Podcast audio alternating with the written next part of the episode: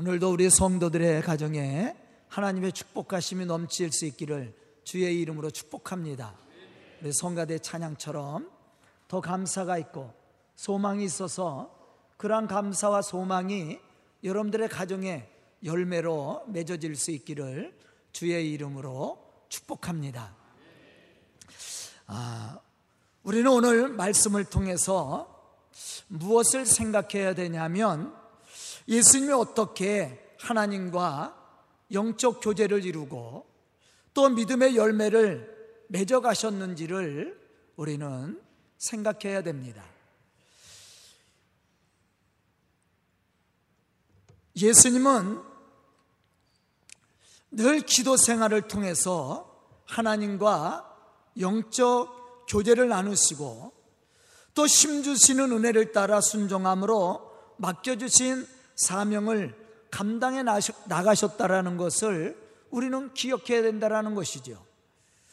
우리는 이러한 예수님을 닮아가는 믿음의 사람으로 우리도 역시 예수님과 같이 깨어서 기도를 해야 되고 또 우리의 부족함을 채워주시는 하나님의 능력을 체험하고 힘을 얻어서 또 우리에게 맡겨주신 사명들을 감당해 나갈 수 있어야 된다라는 것입니다. 그러기 위해서는 기도 생활을 게을리해서는 안 되고 늘 깨어서 우리가 기도하는 삶을 살아야 됩니다. 왜냐하면 하나님은 믿음으로 기도하는 자를 만나 주시고 또 믿음의 기도에 하나님이 응답을 해 주시기 때문에 그렇습니다. 저도 마찬가지거든요. 우리 아이들이 뭔가 요구해야 빨리 해주려고 노력을 해요. 가만히 있으면 아 문제가 없나 보다. 물론 알고 있으면서도 빠르게 대응하지 못합니다. 그러나 우리 아이들이 뭔가 빨리 요구를 하면 빨리 해주려고 노력을 하겠죠. 마찬가지입니다. 하나님은 전능하시고 전지하신 분이라 우리의 모든 삶을 알고 계시지만 하나님이 우리의 신앙에 반응하는 것은 바로 기도입니다. 우리가 기도하고 하나님을 찾을 때 하나님은 우리의 기도에 응답하시고 또 우리가 하나님을 찾을 때 하나님은 우리를 만나주시고 우리의 삶의 문제를 고백할 때 하나님은 우리의 삶의 문제를 해결해 주신다라는 것이죠. 그러므로 우리는 늘 깨어서 기도하는 생활을 멈춰서는 안 됩니다. 야고보서 1장 5절에 보면 이렇게 말씀하고 있습니다. 너희 중에 누구든지 지혜가 부족하거든 후히 주시고 꾸짖지 않는 하나님께 구하라. 그리하면 주시리라. 또 에레미야 29장 12절로부터 13절에 보면 에레미야 선지자는 이러한 사실에 대해서 또 우리에게 강조해 주고 있습니다. 너희가 내게 부르짖으면 내게 나와서 기도하면 내가 너희들의 기도를 들을 것이요 너희가 온 마음으로 나를 구하면 나를 찾을 것이요 나를 만나리라. 분명히 하나님은 우리가 하나님을 찾으며 또 찾으며 만나 주실 것이고 또 구하면 우리의 기도를 들어주시고 또 우리의 부족함을 채워주신다고 분명히 말씀하고 계십니다.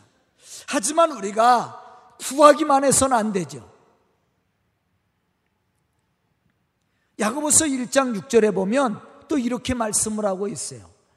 오직 믿음으로 구하고 조금도 의심하지 말라. 우리는 평상시 기도합니다.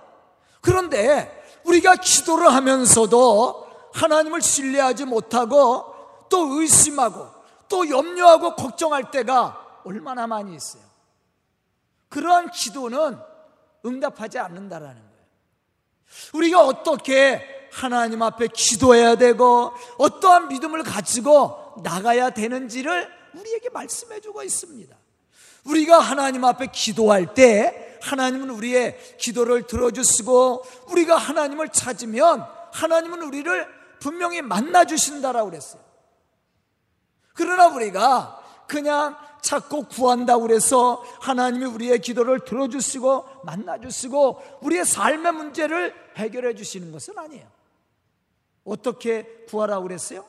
믿음으로. 의심하지 말라고 그랬습니다. 우리가 믿음을 가지고 하나님의 우리의 삶의 문제를 해결해 주실 것을 믿고 우리가 하나님 앞에 기도할 때 하나님은 우리의 기도를 들어주실 뿐만 아니라 우리를 만나 주시고 우리의 삶의 문제를 해결해 주신다라는 거예요. 사람들은 어떠한 문제가 생기면 그 문제에 대해서 각자 자기 방식대로 반응을 합니다. 그런데 전혀 도움이 되지 않는 반응이 있어요. 첫째는 책임을 남에게 전가하는 겁니다. 이러한 사람은 자기의 잘못에도 불구하고 분노를 하며 다른 사람을 비난하고 공격을 하죠. 참으로 불쌍하고 어리석은 사람입니다. 우리가 성경에서 이러한 사람을 찾는다면 아담과 같은 사람, 가인과 같은 사람이죠. 이러한 사람은 하나님의 충만하신 은혜를 받을 수가 없습니다. 하나님의 국률하신 축복도 받을 수 없다라는 거예요. 또한 우리의 사람은 문제를 아예 덮어버리고 잃어버리려고 그래요. 이러한 사람도 발전성이 없는 사람입니다. 하나님이 기뻐하시지 않는 사람이에요. 문제가 있으면 해결해야지요. 하나님 앞에 고백해야지요. 또 하나님 안에서 그것을 해결하려고 노력해야 되지 않아요? 그래야만이 우리의 삶의 문제가 해결되고 하나님의 역사하시는 능력과 축복을 우리가 체험하는 거 아닙니까?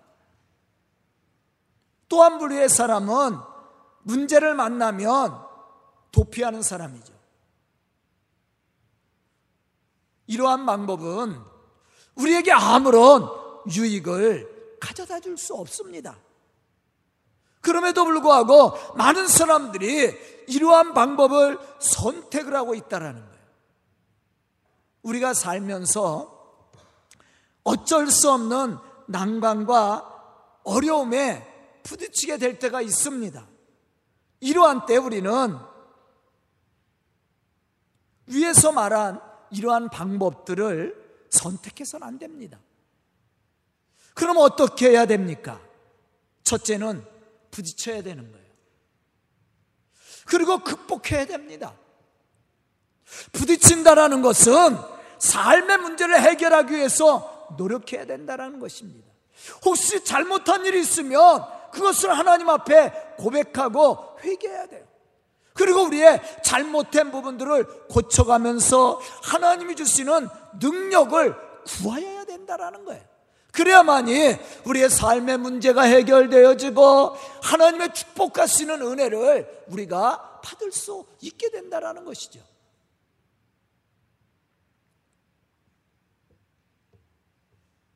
오늘 말씀을 보면 가장 효과적인 방법을 예수님이 우리에게 가르쳐 주고 있습니다.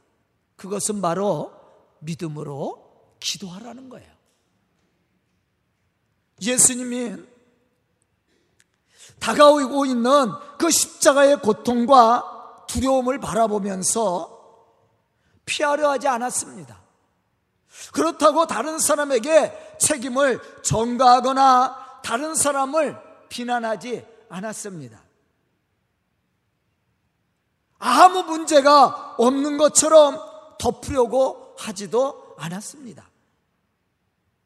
다만 그 십자가의 고난을 직시하며 하나님 앞에 엎드려 기도하셨다라는 거죠.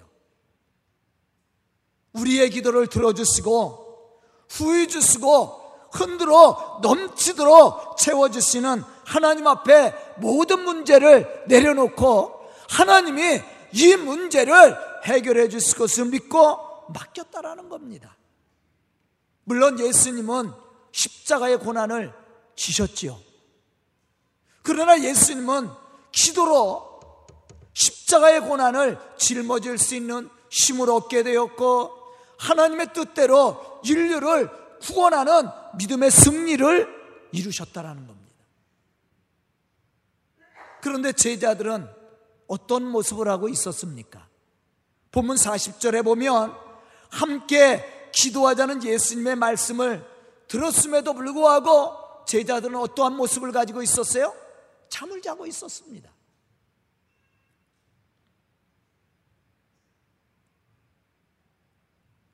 예수님은 자고 있는 제자들 향해서 이렇게 말씀을 하십니다. 너희가 나와 함께 한 시간도 이렇게 깨어 있을 수 없더냐? 시험에 들지 않게 깨어 기도하라. 이 말씀 속에서 우리는 깨어서 기도해야 할 이유 두 가지를 생각해야 됩니다. 첫째는 시험에 들지 않기 위해서 깨어 기도해야 된다는 것이죠. 누가 보면 22장 40절에 보면 예수님은 기도하러 가시기 전에 먼저 제자들에게 이렇게 말씀을 했어요. 유혹에 빠지지 않게 기도하라고 말씀을 했습니다. 왜 예수님은 유혹에 빠지지 않고 시험에 들지 않도록 기도하라고 말씀을 하셨을까? 그것은 우리의 연약함을 알고 계셨기 때문입니다. 우리가 쉽게 유혹을 받고 시험에 빠질 것을 알고 계셨던 거예요. 그런데 문제는 이러한 위기감을 우리는 느끼지 못하고 있다라는 겁니다. 대부분 사람들을 보면 베드로와 같이 자신은 믿음이 있어서 절대 유혹을 받거나 시험에 빠지지 않을 거라고 생각한다라는 거예요. 교만이죠. 여러분들은 어떻습니까? 누군가 신앙적으로 충고를 할 때 우리는 어떻게 반응합니까? 아이, 나는 그런데 빠지지 않아요. 나는 절대 유혹에 넘어지지 않습니다. 그렇게 얘기를 해요. 이게 교만이라는 거예요. 베드로도 그랬어요. 35절에 보면 베드로는 주와 함께 죽을지언정 주를 부인하지 않겠다라고 했습니다. 베드로만 그랬습니까? 그 옆에 있는 제자들도 같은 생각이었어요. 모든 제자들이 어떠한 고난이 와도 절대 예수님을 부인하지 않고 예수님을 버리지 않겠다고 그렇게 다짐도 하고 결단도 하고 고백도 했습니다. 그런데 결과적으로는 어떻습니까? 예수님이 고난의 십자가를 지실 때 그 고난의 전장 속에서 제자들은 예수님을 부인합니다. 아예 그 자리에 오지도 못했습니다. 다 도망가고 말았어요. 이 신앙의 현주소입니다. 우리는 어떻습니까? 우리도 늘 신앙이 있다라고 얘기합니다. 믿음이 있다라고 얘기합니다. 그런데 왜 기도 안 하셔요?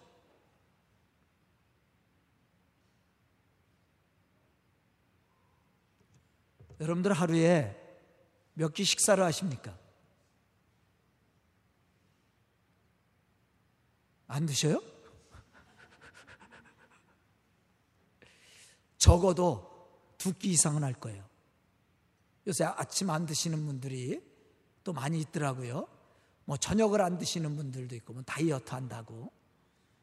그러나 기본적으로 세끼 식사는 하실 겁니다. 밥을 안 먹으면 어떻게 되죠? 기운이 없어져요. 한 3일 굶으면 움직이는 것도 귀찮아집니다. 먹어야 육신의 힘을 얻어요. 우리가 영적인 힘을 얻기 위해서는 말씀을 먹어야 되고 기도해야 됩니다. 경건한 유대인들은 하루에 세 번씩 성전에 와서 기도했어요. 그리고 하나님과 영적 교제를 이루었습니다. 베드로와 요한이 성전에 기도하러 오다가 걷지 못하는 사람을 고쳐주지요. 그것도 그들이 습관적으로 지켰던 기도 생활이었습니다. 하루에 세 끼 안 먹으면 육신의 힘을 잃어버리듯이 신앙도 마찬가지예요. 하루에 세 번은 기도하셔야지요. 제가 이렇게 질문을 했더니 누군가가 이렇게 대답. 저 하루에 세 번 꼭 해요. 식사 시간에.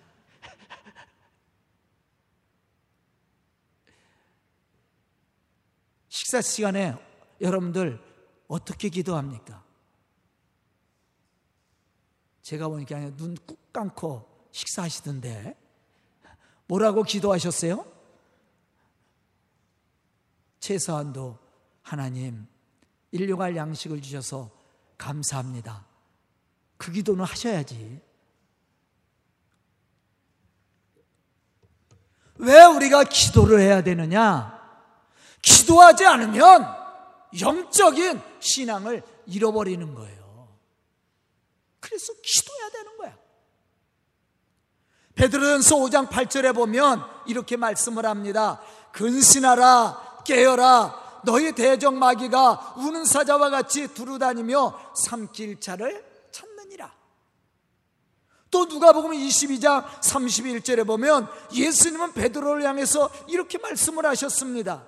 시몬아, 시몬아, 보라 사탄이 너를 밀가을 듯이 하려고 요구하였으나, 그러나 내가 너를 위하여 내 믿음이 떨어지지 않기 위해서 기도하였느니라. 사단이 밀가을 듯이 너를 까부르기 위해서 너를 유혹하고 있는데 내가 너를 위해서 지금 기도하고 있다라고 믿음을 잃지 않도록 내가 너를 위해서 기도하고 있다고 예수님이 말씀을 하셨어요. 우리가 신앙을 가지고 믿음의 삶을 살고 있지만 악한 마귀는 우는 사자와 같이 우리를 넘어뜨리려고 우리를 유혹하고 시험을 가져다 준다라는 거예요. 우리가 예수를 믿고 신앙이 좋다고 그래서 유혹을 받지 않고 시험에 시험에 들지 않는 건 아니라는 사실입니다. 여전히 우리의 삶 속에는 우리를 유혹해서 넘어뜨려는 사탄과 같은 그러한 유혹이 있고 또한 시험이 우리에게 찾아오게 된다라는 거예요. 이러한 유혹과 시험을 이기고 믿음의 승리를 이루려면 늘 믿음 안에 깨어 있어야 되고 쉬지 않고 기도하는 생활을 통해서 하나님과 영적인 교제를 이루어야 된다라는 겁니다.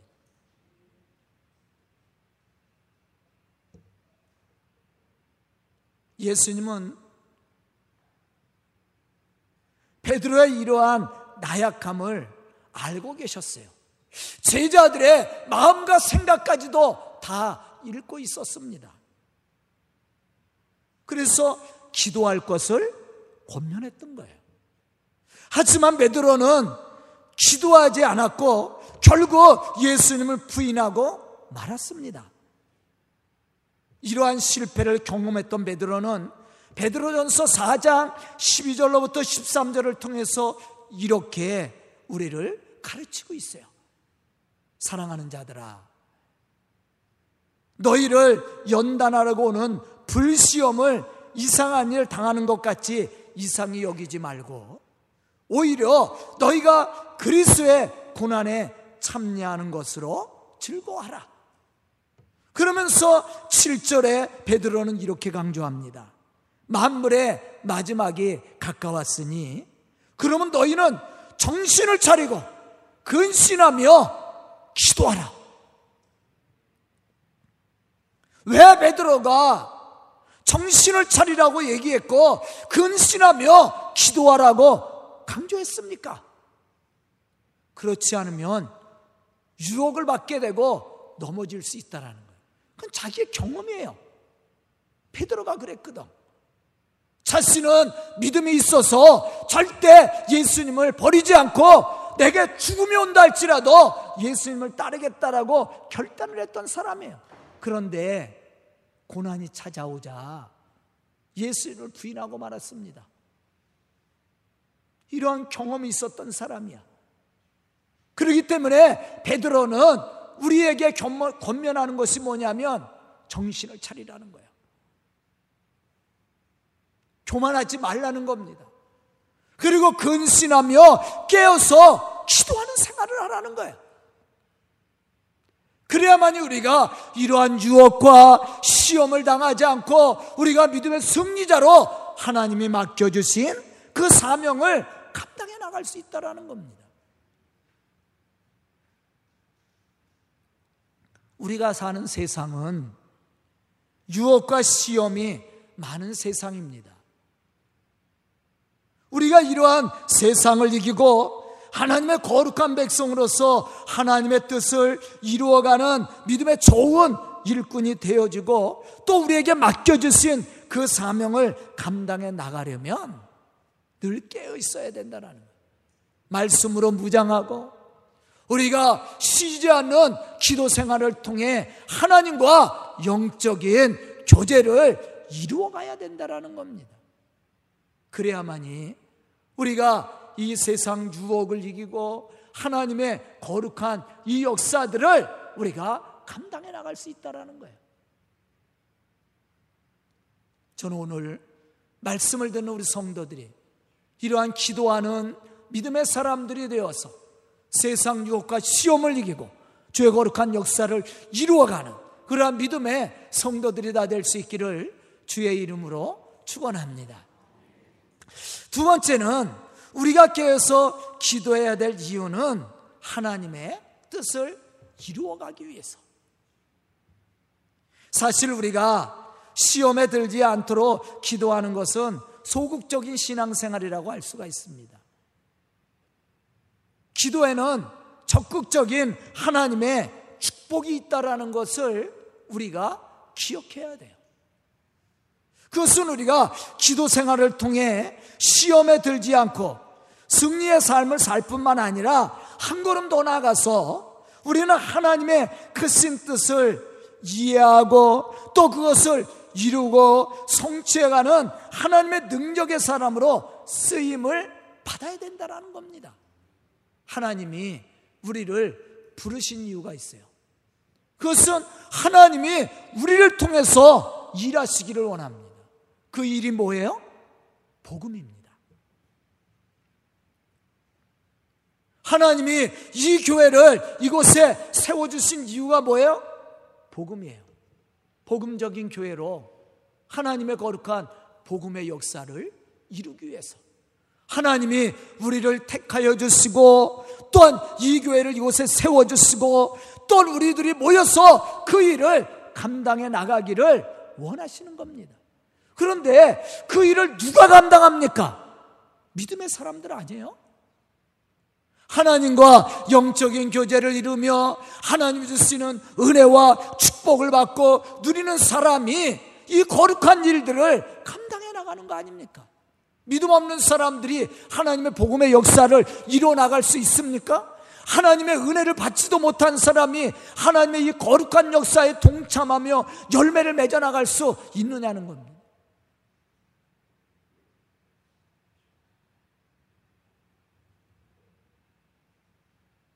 마지막 죽음을 앞두고 겟세만의 동산에서 기도하시는 예수님의 모습 속에서 우리는 이러한 신앙의 정신을 배워야 됩니다.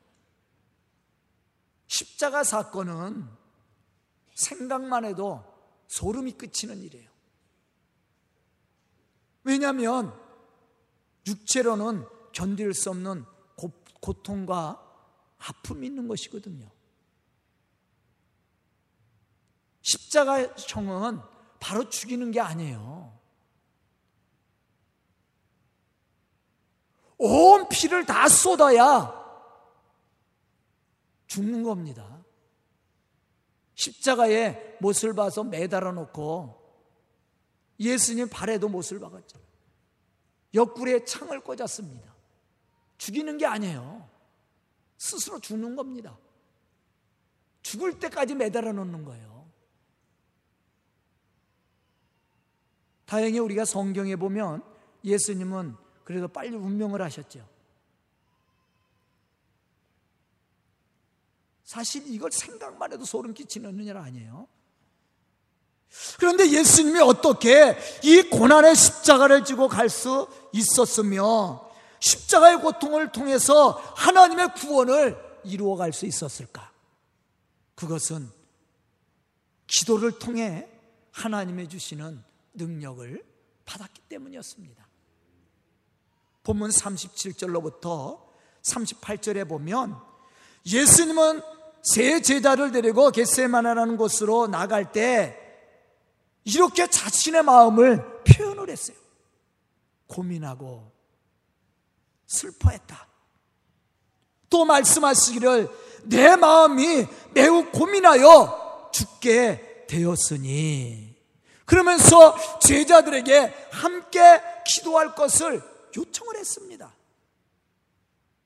하지만 예수님은 여기서 멈춰서지 않고 당신에게 맡겨진 사명을 감당해 나가셨다라는 거예요. 본문 말씀에 보면 우리는 이러한 예수님의 고백을 들을 수가 있습니다. 내 아버지여, 만일 할 만하시거든 이 잔을 내게서 지나게 하옵소서.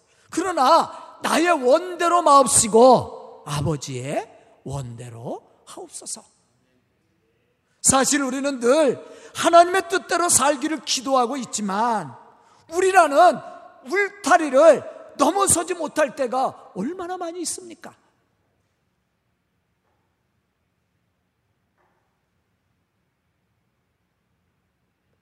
하나님의 뜻을 말하고 하나님의 뜻대로 우리가 순종하겠다고 결단을 하지만 언제나 우리는 우리 자신의 뜻대로 살아왔다라는 거예요. 그렇기 때문에 우리는 신앙의 삶을 살면서도 실패를 거듭하고 또 세상 일과 세상 문제로 인해서 염려하고 근심하고 좌절하고 실망을 합니다. 왜 그렇습니까? 하나님의 뜻에 우리가 맞추는 것이 아니라 늘 우리라는 울타리가 우리의 신앙의 기준이 되어 있기 때문에 그래요. 그렇기 때문에 우리는 신앙생활 하면서도 실망하고 좌절하고 원망하고 불평하고 그러는 거예요. 그럼 우리가 어떻게 해야 세상을 이기고 하나님의 뜻을 이루어갈 수 있을까? 그것은 예수님과 같이 우리도 우리의 삶의 문제를 하나님께 맡기고 전능하신 하나님이 우리의 삶의 문제를 해결해 주실 것을 믿고 기도하며 그의 말씀에 순종해 나가는 겁니다. 그리하면 하나님이 우리의 기도를 어떻게 한다고 그랬어요? 들어주시고 만나주시고 또 우리의 기도를 이루어 주신다고 했잖아요. 후히 주시고 넘치도록 채워주신다라고 그랬어요. 우리가 기도하면 하나님이 시행하신다고 말씀했습니다. 근데 왜 기도하지 않습니까? 사실은 믿음이 없어서 그래요. 하나님을 신뢰하지 못해서. 우리가 진짜로 하나님을 믿고 신뢰한다면 하나님이 우리의 삶 속에 역사하시고 우리에게 상 주시는 이심을 믿는다면 우리가 기도하면 하나님이 우리의 기도를 들어주시고 응답하시며 우리를 만나 주시고 우리를 축복하심을 믿는다면 왜 기도하지 않겠습니까? 왜 기도하고 실망하겠습니까? 믿음이 없어서 그래요. 그러나 하나님을 믿는 사람은 그렇지 않습니다. 예수님과 같이 당당하게 하나님께 맡기고 그러한 고난도 치고 갈 수 있는 거예요. 그 사람이 하나님의 구원을 이루는 사람이고 하나님의 좋은 일꾼으로서 죄 거룩한 복음의 역사를 이루어가는 사람입니다. 저는 오늘 말씀을 듣는 우리 성도들이 이러한 믿음의 사람들이 되어서 하나님을 영화롭게 할 뿐만 아니라 세상을 변화시켜가는 그러한 믿음의 좋은 일꾼들이 될 수 있기를 주의 이름으로 축원합니다. 기도드리겠습니다. 은혜로우신 아버지 하나님 감사와 찬송을 드립니다. 오늘도 말씀 듣게 해주시고 깨닫는 지혜를 허락하여 주시니 감사합니다. 저희들이 기도하는 믿음의 사람으로 주의 거룩한 역사를 이루어갈 수 있도록 축복하여 주시옵소서. 이 시간 말씀을 듣고 결단하는 우리 성도들 좋은 일꾼들이 되게 해주시고 주의 거룩한 역사를 이루어가는 믿음의 사람으로 하나님을 영화롭게 하며 세상을 변화시켜가는 믿음의 일꾼들이 될 수 있도록 축복하여 주시옵소서 예수님의 이름 받들어 축복하며 기도드리옵나이다. 아멘.